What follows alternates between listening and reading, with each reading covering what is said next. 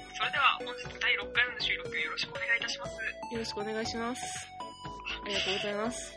やっとできましたね、挨拶が。はそい。うですね。ちょやっぱちょっとラジオらしさの大切さみたいなのね、うこれから考えていきたいよね。ん。まあやっぱ失礼なやつはダメ、ダメだと思おう。客さんをバカにしてはいけない。うん。お客さんをバカにしたこと一回もないけど、ないけどね。そう一回もないけど、みたいな。まあ、やっぱうん。まあ、わうん、うちらが、うちらのためにやっているラジオでは、あれが、最低限の、マナーを守りたい。まだないですよ。そう、なんか、でもさ、 なんか、前回さ、あれ、あの、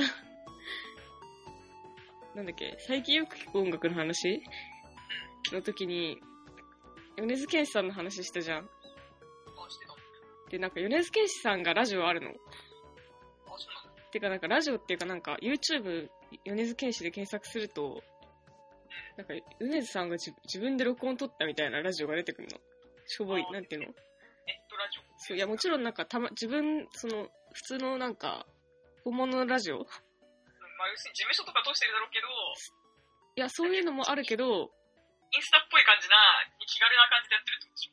そう、てかなんか、そういうのを撮ったみたいなラジオがあって、あれを聞くと、めっちゃうちらと喋り方似てるのが超笑えるよ。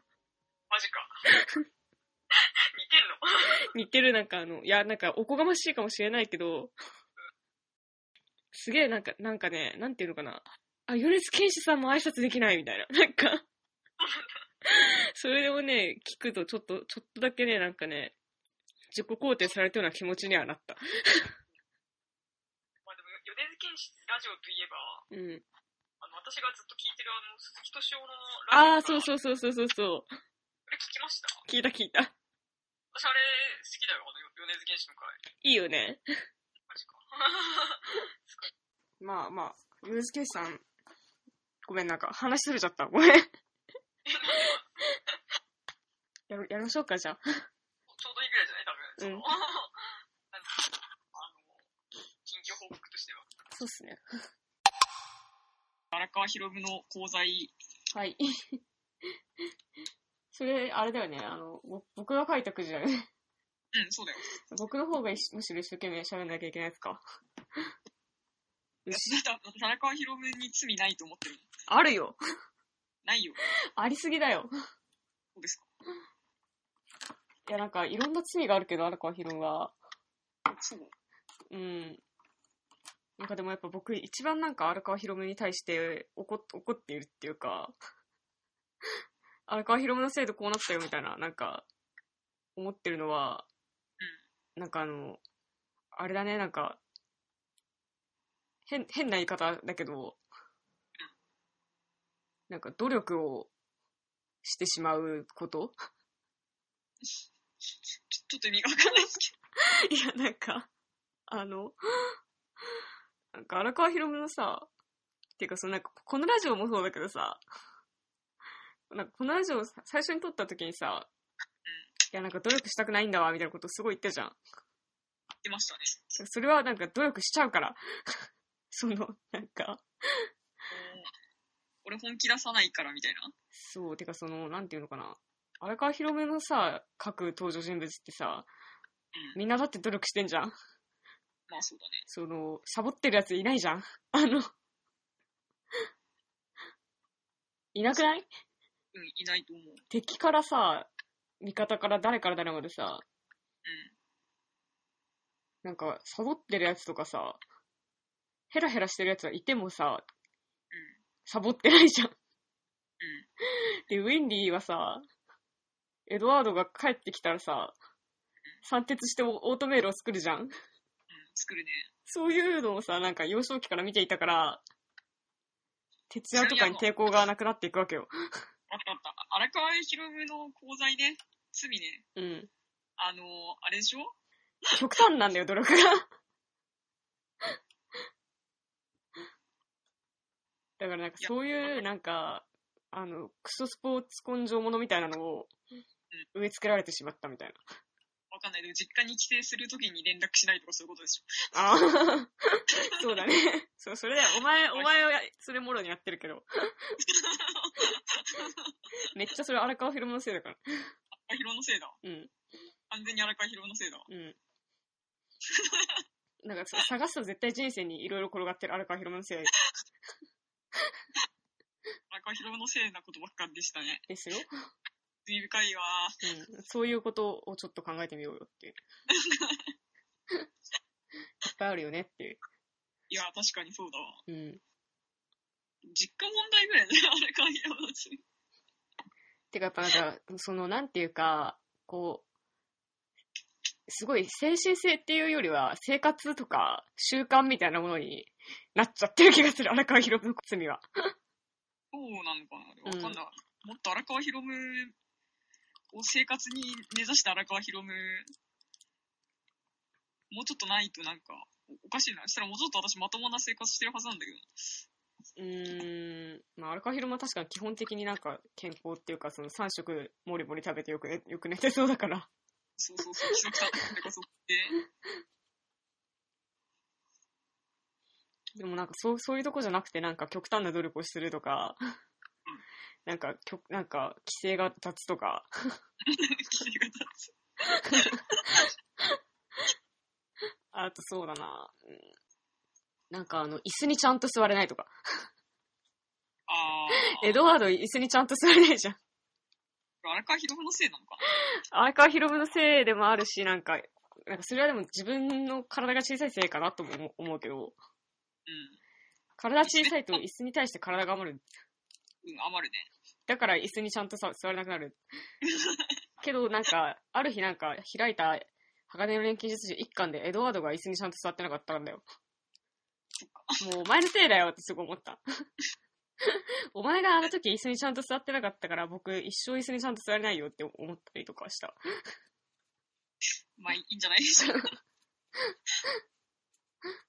思っちゃうのはしょうがないんじゃないでしょうか。うん。なんか探せばもっといっぱいあると思うな。 とかなんかやっぱ荒川博文のね、なんか登場人物ってね、なんかあの、初登場の時にうん。何かを蹴っ飛ばす確率が非常に高い。 あー、師匠とか。何かをなぎ倒しながら出てくるんだよ、みんな。 だって大佐だってさ、初登場そうだよ。爆発だね。そうイベパッチンバコンだよ。一発バコンで出てき たわ。いや、なんか、見え切って出てきちゃうのが好きなんだみたいなこと、すごい荒川博夢がどっかで話してたよね。マジその覚えてない。そんなとこ、そんなインタビューあったっけそう、なんか、大見え切ら切らせたくなっちゃうんですみたいなことずっと言ってて。そうそうそう。でもそのなんか何かを蹴っ飛ばしながら登場してくる姿勢みたいのをやっぱね、 受け継いじゃってるよね。 いや、私その病気治ってると思うから、マジ全然 一生治らないんだけど、一生治らないんだけど、その、その人生はその人生で大変そうだと思う。大変だよ。 もうやめてよ、ほんと。けど逆に何かをなぎ倒しながら、うん。登場する機会なんかでもないよ。人ない生 なんかないけど、ないでしょ。登場、登場でさすがにそれはなくても、なんか、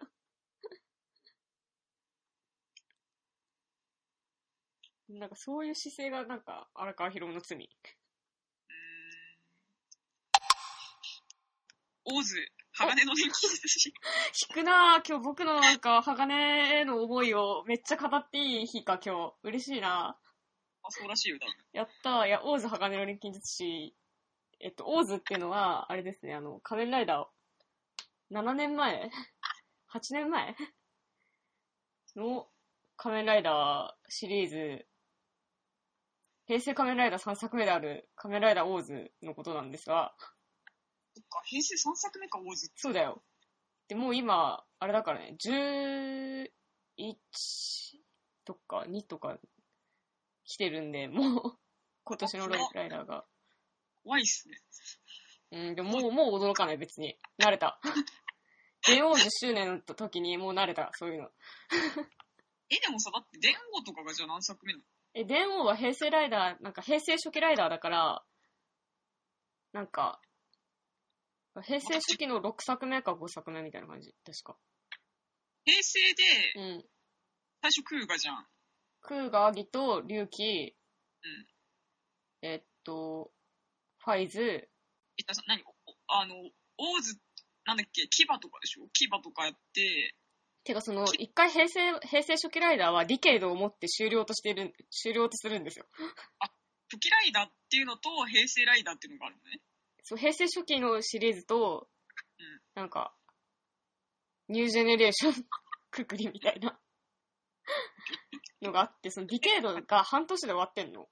あ、知ってる知ってる。それはそのなんか放送時間調整のためなんだけど、いや、人気がなかったからね。 違う違う違う、放送最初から半年なの、ディケイドは。いや、人気がなかったんで。違う違う、そんなんじゃないから。そんななんか、日朝そんなんで、なんか、打ち切りとかないから。まあまあいいけど。まあ、そのなんか、あの、まあだからそのディケードまでとディケード以降で分かれてて、そのディケード以降3作目がオーズだけど、あのまあ、そのオーズが超好きなの、僕はてるよ。本当にオーズが超好きなの。うん、オーズ面白いで、その、鋼の錬金術師も超好きなの。で、なんか、オーズと鋼の錬金術師って実は共通点がいっぱいあるんだよ。ね。っていうのを。を語りたいっていうくじ。どうぞどうぞ。いや、なんか、あの、なんかまあ、まずなんか主人公二人みたいなのもさ、そうじゃん。で、なんか片方はさ、右手がなんか変なんだよ。っていうのもさ、なんかルックが似てるみたい な。なんかあ赤いコート着てるし、みたいな。金髪だし、みたいな。そうそうそうそう。なんかそういうのもそうだし、うん。なんかその、旅物だったっていうか、そうなんか、なんていうの、鋼もなんか旅行物、半分旅行物だったみたいなとこあったじゃん。 はいはいはい。そうだね。みたいなのもなんか似てるし、その、あとそのなんか体を取り戻すっていうことじゃ、だったわけじゃんそうだね。両方とも。うん。そのなんか、あるが体がなくてみたいな。アンクもさ、なんか、右手しか復活しなくて体がなくてみたいな。で、まあなんか、ドロロかなと思うけど、最終的にはね。最終的にはドローですね。最終的にはドロロだなと思うんだけど、なんかそういうのもなんか一緒だなと思思うし、なんかあの、敵がさ、うん超似てるんだよ。 あ、そうなんだ。なんかあの、七つの大罪そう、7つの滞在の、うんなんかその、オーズはやっぱ欲望をテーマにしてたけど、うんなんか7つの滞在とか全く言ってないんだけど、そのなんかさ、あの、一番最初になんか1話から出てくる敵が、うん覚えてるいや、よく覚えてない。そうか。 なんかあの、ウバっていうさ、え、でも、あれでしょスロースでしょあ、そう、なんか、まあ、ガメル。なんかそのね、違う、ウバ、なんか、ちゃんと言うと、あ、今思い出したよ。鮮明思い出してきた。ウバはあの緑で、昆虫あ緑だ、昆虫の敵を生み出す。昆虫のなんか、闇を生み出す グリードで、うんあの、ウバっていう、なんか、やつと、あの、髪の毛立って。ん髪の毛立ってる人でしょそう、髪の毛立ってるっていうか、そのなんか緑の革ジャンみたいなの着ているみたいな人と、あの、カザリっていうさ、あの、あ、まさにいた。猫科の、んあいつと、あの、メズールっていうさ、なんか、高一点、高一点のなんか、女性のうんグリードがいて、で、なんかその、メズールにめっちゃ懐いてるガメルみたいな。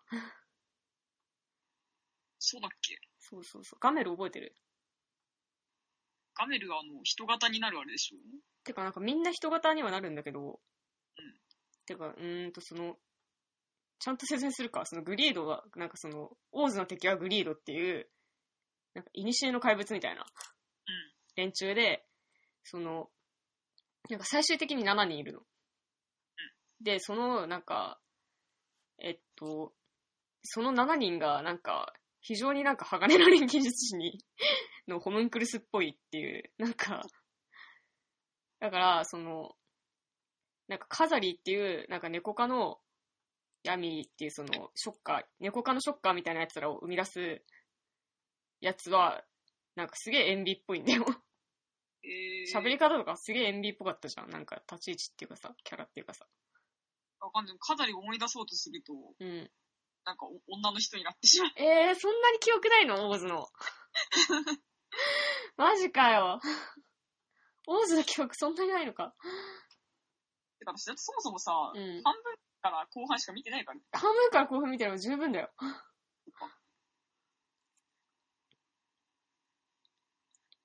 なんか、あの、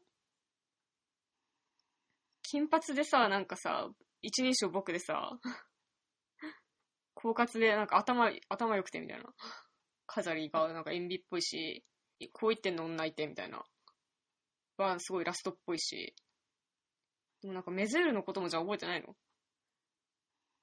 メズだ、だ、だだから多分かなり思い出そうとするとメズールになってんだと思う。そう、なんかメゼールは青、青くて、なんか、あの、魚とか、海の生き物の闇を生み出す女性ま幹た部。なってんだろうな、かなり思い出そうとする。うん。え、でも覚えてないのそのなんかメズールはなんか、そういうなんかセクシー、セクシー担当みたいな、あの、ん怪獣の、怪獣っていうかその、スーツアクターの時はそのセクシー担当みたいな感じなのに、なんかその人間体は少女なん だよ。そうだっけ そうだよ。そっか。もう見てください。メズールが、あの、出てくる、いっぱい出てくるから何話だっけな ?6 話か4話なんだけど確か。なんかその4、5、6、7、8ら辺のなんかメズール会を見てください。はいお前かーいってなるから。 とかそういうなんか、で、そのなんかメズールにめっちゃ懐いてるガメルはさ、グラトニーっぽいじゃん。うん。ちょっと記憶が曖昧なためになんか、うそうだっけそっかしかに。ん。 もうね、これ、オーズのオタク、オーズと鋼の錬金術師大好きな人がいたんで、え、本当だ、すごいってなってるよ。もうお前がなんか、曖昧、オーズに、曖昧な記憶のためになんか、もう何もかもそうだっけしかに。もう ダメじゃん、盛り上がんないじゃん、このくじじゃ。 そのなんか、まあ、パクってるとかいう気は全くないけど、なんかその面白の方程式が同じだったんだなと思って、なんか、その、なんていうのかな。なんかその人物関係の配置とかめっちゃ似てたけど、やっぱなんか全然違うものとして面白かったし、けどなんか、本当に似てたよねっていう要素がいっぱいあって、なんか、後から振り返ると僕はすごい嬉しかったっていう。めっちゃベノムになりたい。おー、ベノム見たんだ見てない。見てないの見てないけど、ベノムになりたいって思っ思わないだって。 え俺たちはベノムだ俺たちはベノムだじゃなくてう、ん、ベノムに、うん、ちょっとなんか、つ取り憑かれて、うん、なんかムカついたことあって、うん、会社とかぐちゃぐちゃにしちゃっても、うん。ごめんごめんごめんみたいな、ベノムのせいで、ベノムのせいで、それダメなやつじゃん。思わない思ったことない。ベノムがごめん、ベノムがって言っお俺のせいじゃないから、俺のせいじゃないかて、あともう、もうお俺も被害者だからさ、みたいな。ごめんベノムが勝手にごめん、みたいな。ら。いや、でもそれはなんか、やっぱでも、ダメでしょ。何もダメじゃないでしょ。いや、お前のせいになるよ。そのベ、お前がベノブを抑えてられないからってか、そういう話だったんじゃないのベノブって。見てないけど。 いや、わかんない。私もベノム見てないから。そういやでも想像想像だけどベノムって多分そのなんか善善良な人間にベノムっていうそのなんか凶暴なやつが取り付いてなんか二面性みたいなさなんかこうやっぱじみんな自分の中に凶暴性とか残虐な心とかあるあるけど悪の心みたいなのがあってみたいなそれはちょっと飼いならさなきゃいけないみたいなそういう話なんじゃないのベノムって多分え、そんな、オールドタイプな話ないでしょ、多分。そうなのかなでもやっぱその相国を描いてることは間違いないじゃんなんか多分その普通のなんか、うんなんか一般人になんかベノムついちゃって、うんなんか、大変みたいな話だと思う いや、よ。 まあでもそう、でもそれは相国、そういう相国を書いてるわけじゃん。そのなんかちょっとなんかなんだろう全体悪のさ。ムカつくとかあると、うん。なんかその感情がなんかに反応してベノムが出てきちゃうから、うん。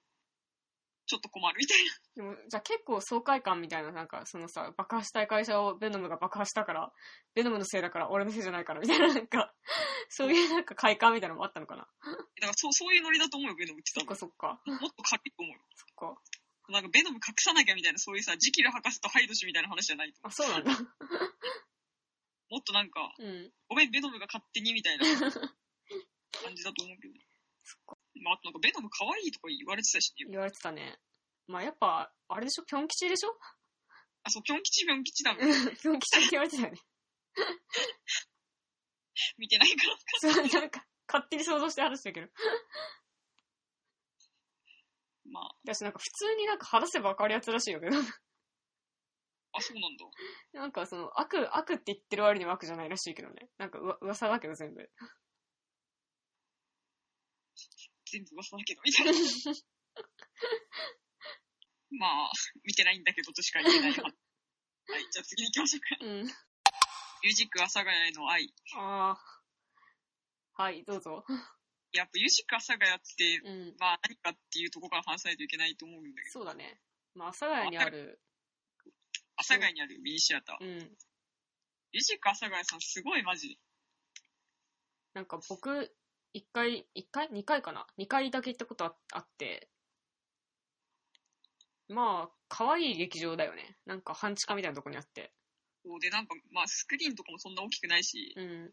なんか、え、1個しかない し、スクリーン1個しかないし、うんうん まあなんかね、その売店というかね、チケット売り場とかもね、まあ、非常にこじんまりとした可愛らしい映画館なんだけど、うん。まあラインナップがマジですごい、うん、私が見たい映画ばっかやってくれて嬉しいっていう。趣味が合うってやつだな。そう、趣味合うんだよね。すごくない管理な人んかさあんれっていうか、その支配人みたいな人がなんか趣味合うのかなそう支配人がやっぱあれなのかな引っ張ってきてるのかなじゃないなんか、そうなんじゃなういんなんか、ユジカサガヤのさ、なんか、なんていうのプレスみたいな、なんか、支配人みたいななんか載ってんじゃん。言ってるね。おこそ。この辺にあった、ユジカサガヤのパンフは。あったあった。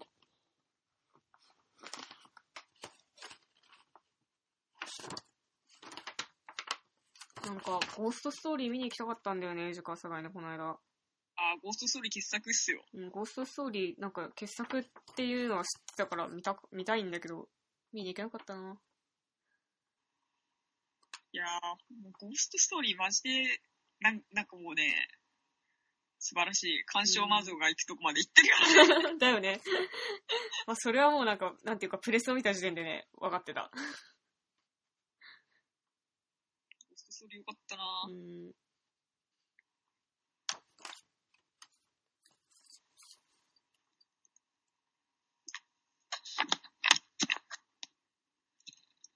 なんだろう、なんか、ジブリみたいな雰囲気あるよね、ユージカサガヤって。なんかわかんないけど。え、何ジブリっぽくない 世界観が。その、売店とかのさ。そうそうかうん、なんかわかんない。木、木のさ、なんかベンチみたいなの置いてあるじゃん。あー、そうね。そういう感じがなんか。まあ今、ゆりかさがね、小手安二郎やってるから、 あ、そうなんだ。でも見に行きたいけど見に行けないだろう。うん。オズ 4K 見たいんだよね。オズ 4K? うん。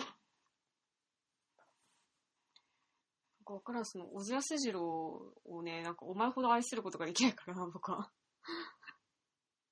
まあしょうがないです。 まあ、それだけのね、エジカサガのラインナップ最高だよっていう話なんだ。そっか。え、今お、今、小津やってるの 今、オズやってるそっか。 VTuber になりたい話。出たこう VTuber にさ、う。うんわ、なりてーって一一瞬すげえ思ったんだよ。うんうん。やっぱその月の水戸とかが、うん。すごい一気にわーってなった瞬間に、うん。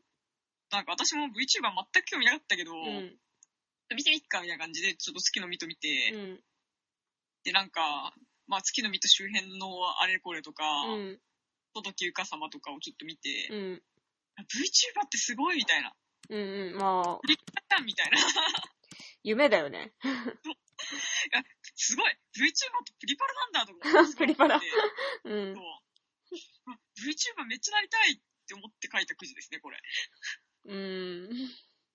まあ今は、今は別にそんな思ってないんだけどさ。そうなんだ。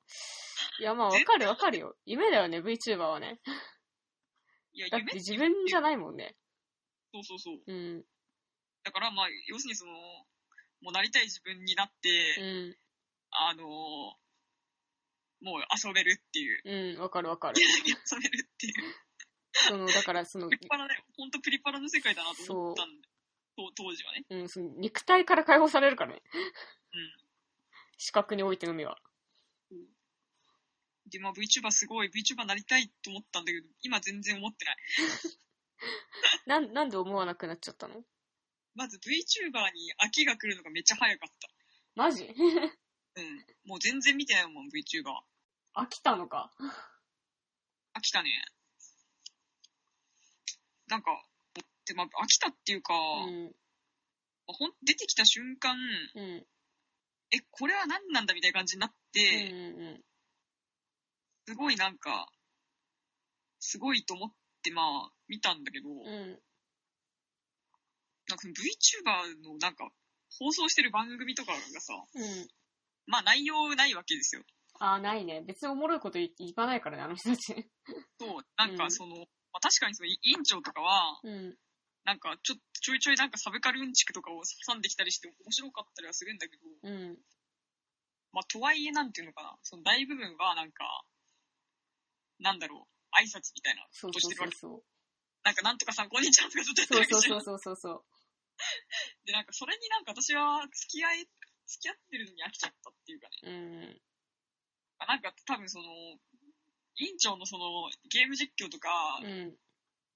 なんか結構熱心に聞けば、うんなんか委員長の名言とかをさ、てか、委員長って誰え、月の水戸だよ。ちなみに委員長って言われてんだ。へ え。なんか月の水戸のさ、なんかうん名言とかさ、うんうん。なんか月の水戸のなんか、なんだろう、その、なんかこう、月の水戸って美少女オタクなんだけど、うん。なんかそういうなんか女オタク性みたいなのがこうボロッとこぼれ落ちる瞬間とかを、うん。狂気乱舞みたいなのとかがあるのかもしれないんだけど、うん。なんか私そこまでなんか、なんだろう、VTuber につきっきりにななるわ、なる、なれはしないしな、みたいな。うんうんそこまでなんか、執念深く VTuber を追っかけることができる。 そうなんだよな、そのなんか、別におもろくないって、そのなんか、あの、そう僕はなんかいやおも v VTuber なんかお知っとし知っときたいなと思って、なんだっけ、あの、いるじゃん、あの、ピンクのさ、リボンしてる子。ピンクのリボンしてる子、キズナイあ、キズじゃないかな、そうそうそあ、未来あかりの方かなう。未来からかわかんない。ちょっと名前まではちょっと忘れちゃったけど、うん。とか見たけど、なんか、全然見れなかったよね。え、なんかね、名言集とかみ面白いと思う。名言集とか見たいと思う。あ、でもあとあの、月の水戸と楓、樋口楓のお泊まり配信とか聞いた。へえ。え、なんかそれって、待って、本当にさ、中の人が泊まってるってこと中の人が本当に泊まりに行ってんだよ。そっかそっか。み水戸ちゃんが、うんあ、逆か。楓ローンが水戸ちゃんのお家にお泊まりして、うん。水戸ちゃんのお泊まりしてるお部屋から配信してるっていう。あー、まあそれならまだちょっとわかる。そうで、なんかすごい、なんだろう、ゆりのオタクたちがさ、狂気乱舞したんだよ、その瞬間。え、その月の水戸の中の人もさ、女性なのあ、そうだよ。うーん。まあ、まあ、中の人事情は全く、なんていうのかな。絶対流出しないようになってるからこそ、うん。楽しめるっていうのはあるけどね。あれでもさ、そういえばなんか、今日かなのマツコ会議のさ、あ、そう、今日 VTuber だ。うん。あの、白イルカでしょわからん、その、でもなんか自主 VTuber なんだっていうのだけ、把握した。そうで、なんか、禁断の、そう。あの、中の人顔出しをやるらしいね。ね。白イルカ、多分白イルカだけど、うん。白イルカの中の人見たくなかった、みたいなことマツコ言ってる言ってたよね。CM 見たわ。いや楽しみですね。うん。まあでもなんかやっぱね、感覚的にはやっぱバンドみたいな感じだと思うけどね。その、ああ、やっぱ何人も、その調整する人がいて、みたいな。そうそうそうそう。喋る人がいて、みたいな。そうまあなんか簡単な配信だったら多分 iPhone だけあればできるんだと思うんだけど、うん。まあその全身とかなんか動動いたりし始めると多分そのなんかキネクトっていうかまあそのなんていうのかなセンサーとかさうんうんセンサーつけたりとかなんか、うんセンサーを受信するやつ受信する機械とかもあるわけじゃんうん。うん。そういうのとかを設置したりとかしないといけないしそうだよね。もう、結構な、3人ぐらい必要なビジョンが見えるよ。そうそうそう多分3人ぐらいは必要だと思ううん。まあでもわかんない。お泊まり配信は二人だけでやっていたと、あの、ゆりのオタクなんで信じてるんですけど。ああいう簡易な放送だったらきっと iPhone だけあればできるからきっと まあいいっすけど。 MacBook だけあればできるに違いないからきっと、まあ、そういうキモいオタクの妄想でしたまあ戸木優香様がやっぱすごい良くて誰戸木優香知らんの知らんよ。マジか戸木優香調べてちょっと戸木優香いいからどんな感じ書くのえっと届ける気にあか、カタカあナ、オッケーオッケー。あー、なんかそこ、あれだね、宝塚。リボンの騎士。あわかんない私はでもあのローゼンメイデンと思ったけどあー まあそうだね。あの、こういう子いたよね。 あのバラ、バラの眼帯ね。すごいわローゼンメイデンと思ったよどういう感じ確かに。バーチャル美少年 YouTuber 届きゆかさんは美少年なんだ。なんだ。そう美少年ということでまあやってるけどまあ中の人は多分普通に女の人やねうーん。このた届きゆか様の名言集とかはちうょっとん。チェックしたらちょっと幸せな気分になれるんじゃない分かかった。じゃあ今度見てみようかな。本当だ、名言ダイジェストとかあるわ。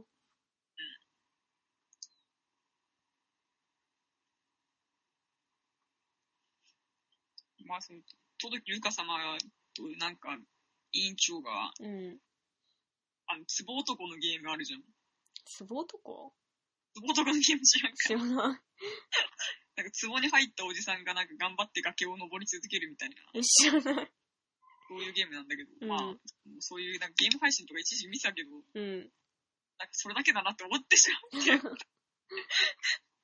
でもやっぱ、トドキウカみたいなさ、すごうい、んトドキウカすごい設定もりもり VTuber うで、ん。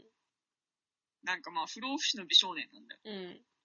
外見年齢は10歳前後で、年齢は1000歳みた いな。性別は観測者によって変わるが基本的にはないっていう。 なんかでもそれさ、まあいいんだけど、そういうなんか、あの、そういうなんか、いにしえのさ、なんか、いにしえのあれが現実的なゲームをしてるっていうのが面白いのかな。わかんない。まあいいか。あとなん、なんだろう、そのファン、ファンの子た人たちとか、うん。その見に来てくれた人たちのことを、なんか、白星さんって呼ぶの。あ覚醒覚醒ってあの、たぬきとかがあるやつ あと、タヌキとかがなるやつうですね。ん。やばいさ、あと、戸崎ゆか様の夢がさ、教育番組を持つことなんだけど、最高。 それは確かに面白いな。まあ、そういうことで。待って、なんかすげえさ、なんていうのなんか、それこそなんかオスカルみたいなキャラを想像してるけど、そういう感じじゃないのえ違う違う。もっと緩いよ。ロリ、ロリっていうか、ショタっていうか、いや、でもなんか、な、なんだろう、その、声は結構、ちょっとなんだろう、萌え声っぽい女の人の声。ちょっと、なんか、裏声ともなんとも言えない。うん割となんか、緩い感じの、緩い感じの喋り方をする。うーん。見ていただかないと、なんともって感じだけど。わかった。まあ、戸崎ゆか様は、ハマりました。うーん。まあ、今では全く聞いてないんだけど。まあちょっと見てみるか。なんか全然僕の見てないとこの VTuber が次々出てくるから、ちょっと見てみるかっていう気にはなった。でも私が知ってるのは、戸崎ゆか様と、うん。あ、そう、二時三時の、なんか、月の水戸と樋口楓ぐらいしかわかんないから。うーん。僕その2時3時はね、なんか聞いたことあるな。まあ、まあ、二時三時はなんかね、その、なんだろう、会社だよね。うん。まあ、事務所みたいな感覚でいいのかもしれないけど。 まあ、月の水戸とか、なんか樋口楓とか、静かりんだっけ確かみんな同じ制服着てんだな。そうそうそう。で、なんかまあ、所属してる、まあ、ユ YouTuber 団体みたいうんな。あと、歌子お姉さんとかちょっと流行ったよね。知らない。歌子お姉さんはなんか、まあ、ほぼさんみたいな感じでやってるんだけど、うん。なんか多分、ガチのオタクで、うん。なんか多分ガガチの不女子なのかなで、なんか、はい、皆さんみたいな、うん。あーすみたいな感じでやってるんだけど、うん。なんかたまにめっちゃえぐいなんか BL ゲームの話とかしてくるみたいな。なんか そういう感じへでえす。よく覚えてないです。あと、味噌下様だね。味噌下様味噌下はなんか変な人。うん。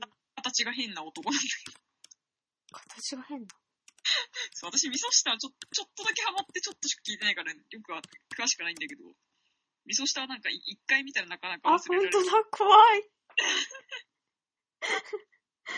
怖い。めっちゃ頭尖ってる、この人。味噌下だっけ右下だっいけや、本味噌下でいいんじゃないかな。味噌下でね出たよ。当味噌下もなんか、こいつなんかでもララッパーっぽくて、う言ん。ってることとかもちょっとラッパーみたいな。なんか水下結構歌歌ってくから、うーん、めったの歌とかちょっとたまに聞いてたけどね。マジか。 なんか、なんだろう。暗い、常に暗い、その背景が。あ、そうそう、水下なんか地下室から配信してる から。ちょっとなんかでもね、味噌下を見てるとちょっとなんか味感が好きだったから。そういう感じな の。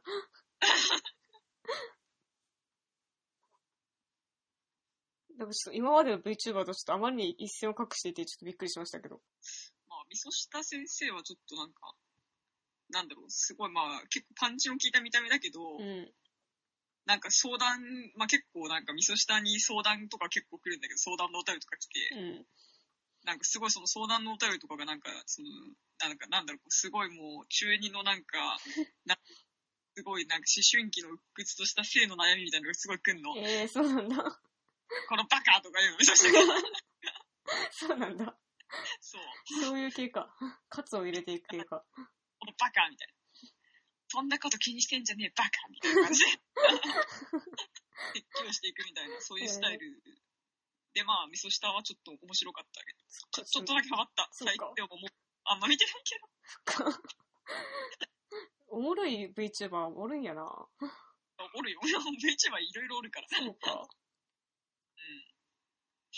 あとねー、無限に出てく るじゃん、好きな VTuber。めっちゃいるなえめっちゃ VTuber 出てくるな。うん。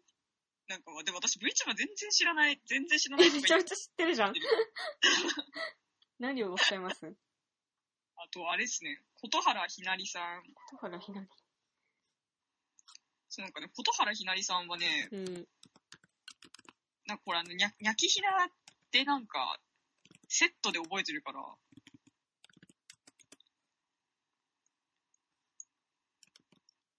その、にゃきひらはね、なんかよくわかんないんだけど、そのなんか、にゃきこさんとひなりさんが多うん分同棲してて、 という設定いやいや、多分実際、本当に同棲してるのかもしれないんだけど、うん。まあなんかそれでなんか配信をしてくれる本当ゆ、ゆりのオタクたちの間ではなんか、ちょっとざわついたね、ニャキヒナは。なるほわかんないど。ニャキヒナの配信をなんか、うん2、3個くらいしか見てないから、うん。なんかよくわかってないんだけど、なんかずっと聞いてるとその同性情報とかがポロッと出てきて、みんなが狂気乱舞する。そうらしい。うーん。まずなんかみ、味噌下はちょっと気になるのと、とどきうかさん、とどきゅうか様。見てみようかなと、思います。こんなもんですかね。うん。てか、やっぱお前はそのゆりのオタクがなんか、言ってるから VTuber、ゆりのオタクから VTuber に入るんだな。確かに。なんかし、かすらないはずだわって感じ。そうか、じゃあバズってると思ってるの私だけだったってことが。じゃないなんかその普通そのなんかキズナアイとか、なんだっけ、のじゃろりおじさんとかじゃないのあー、のじゃろりおじさんね。のじゃろりおじさんでもちょっと見た。えてかなんかす、あのね、もうね、うん。涙ぐましい。てかさ、でも本当そう、バビ肉活動って知ってるえ、知らない何バビ活って知ってるバビ活っ何てそ。れ全然知らないよ。初めて聞く単語だよ。でバーチャル美少女うにん。受肉するために、頑張ってこう、バーチャル美少女になるために頑張って修行することをバビ活って言うんだよ。そうなんだ。やばいっしょ。ジュニク、ジュニクってやばい。いや、狂気だよね。狂気でしょ。そう、で、なんかその、あのーもうバビ肉おじさんとか言うんだよ。 そうなんだ。そう。 その日本語ちょっと面白すぎる。やばいっしょ。すげえ、新たな試験を得ました。今月のベストバウト賞。出た今月のベストバウト賞か。うん。いや、なんかベストバート収集家としてはね、やっぱ。うーん、え、なんかありますそうだな、なんかやっぱ、やっぱその漫画とか、なんだっけ、最初が羽バトで、うん。次がファイヤーパンチじゃなかったんだよね。あの、え、あれじ藤ゃな本い先生、先生でしょやだ、打ち切りでしょそう、ジョー先生の言葉だったんだよね。だからちょっと漫画が多かったから、うん。漫画じゃないとこから持ってくるか。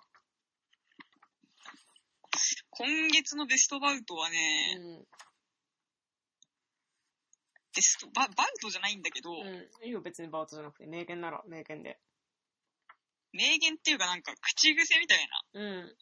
な、あの、来るという映画があるじゃないですか。ああ、はいはいはいはいや、来るの映画は、い。うん。あんま面白くなかったんだけど、ぶっちゃけ。うん。その来るに小松菜奈が出てきて、うん。小松菜奈がまあ、その、私バカだからが口癖なの。 うんうん。で、なんかそのね、その来る自体は別に、てんてんてんって感じだったんだけど、小松菜奈のキャラが良すぎて、うん。もう小松菜奈町映画にななってくるみたいな、うんうん。そういう映画でしたね。私バカだからいいね。私バカだからで、うん。こんな髪の毛ピンクのキャバ嬢なんだよ。ほう小松菜奈様の髪の毛ピンク見れるの最高だな。そう、最高だったよ。うん。でね、なんか、その、まあ、来るがどういう映画かっていうと、うん。わかんない。どこまで行っていいのネタバレとかし別ないに方がいい僕よ。見ないも見ないのん。見る気全くない。マジか、まあ、あんま、あのね、私はすげえね、ダ作だって思ったんだけど、うん。なんか友達にすごい激推しされてなんか、もうマストで見なきゃいけないぐらいのことをして、うん。ゲッツってなんか滑り込みで見に行ったんだけど、うん。まあ、いや、これ、これダ作でしょって言ったけど、私。うん。まあ、ただ、小松菜奈と、あの、松たか子がめっちゃいいキャラしてる。うーん、なんか松たか子で出てくれるよね。あの、中島作品に。出てくださる松たか子様。うん。そう、松たか子も出てくる。僕松たか子のことはすごい大好きだから。うん。まあ、そんなに出番ないんだけど、松たか子実は。そうなんか。めっちゃ出てくるわけじゃない。うーん。まあ、来る面白かった。あ、面白い。結婚したかったの。結局面白か ったんかい。だからさ、だから来るすげえダ作だったんだけど、うん。そう友達とかなんか、職場にもなんか来る見てる人がいて、うで、なんか、そう、クルをディスってるうちになんかだんだんクルのこと好きになってくる。 そういう感じでしたね。ん。ななるほど。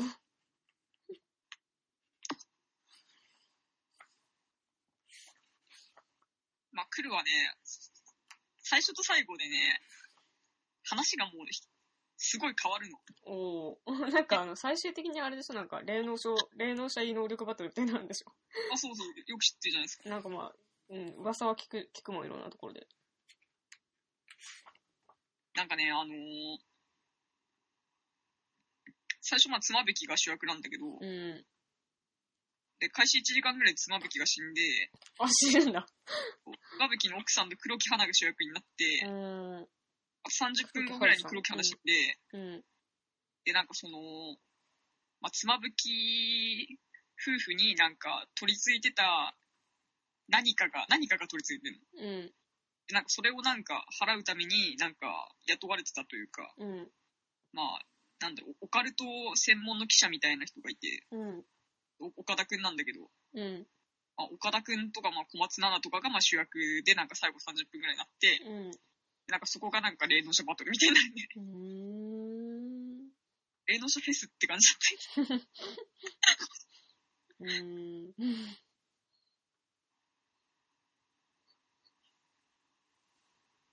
まあなんかみんな頑張って元気に頑張ってって感じ。いや、まあでも本当小松菜奈以外見どころがないんだよね。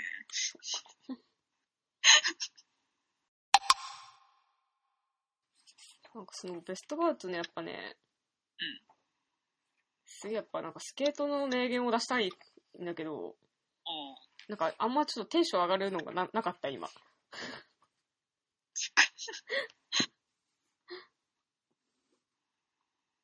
なんか、先、先月、12月とかだと、なんかすげえなんか、いいのあったりしたんだけど、いいや。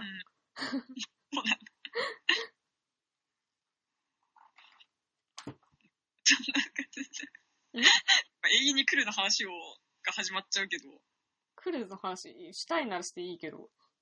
なんかね、松たか子がまあ最後に、まあその、霊能者、日本全国からこう霊能者を集めて、うん、なんか、その何かを、あの、霊媒するために、うん、こうなんか、その妻夫木が住んでたマンションにこう集まってくるの、霊能者たちが。うん、うん。その時になんかその、なんか成敗、成敗する儀儀式が始まる時に、なんか松たか子が、うん。最初に鳥が鳴きますっていうのも面白かった。それはね、予言、予言みたいな感じってことい や、予言っていうか最初に鳥が鳴きますっていう波動なんかの、なんとかかん、総総括みたいな感じやってなくて、なんかその表にいた、なんか、うんなんだろう、陰陽師みたいなおばさんたちが、うん、なんかあの、広角機動隊のオープニングみたいな、なんか、うあんの、。 歌みたいなのをこう歌って、なんか、あーこれ始まるみたいな、へそうねえ。そういう感じ。 じゃあなんか今月のベストバウト賞はその小松菜奈の私私がだからから。で、決定でいいかないいいいよ、みたい小松菜奈、おめでとうございます。拍手。な。なんでえ、小松菜奈のその、 私だからから受賞おめでとうございます っていう。おめでとうございます。ありがとうございます。次。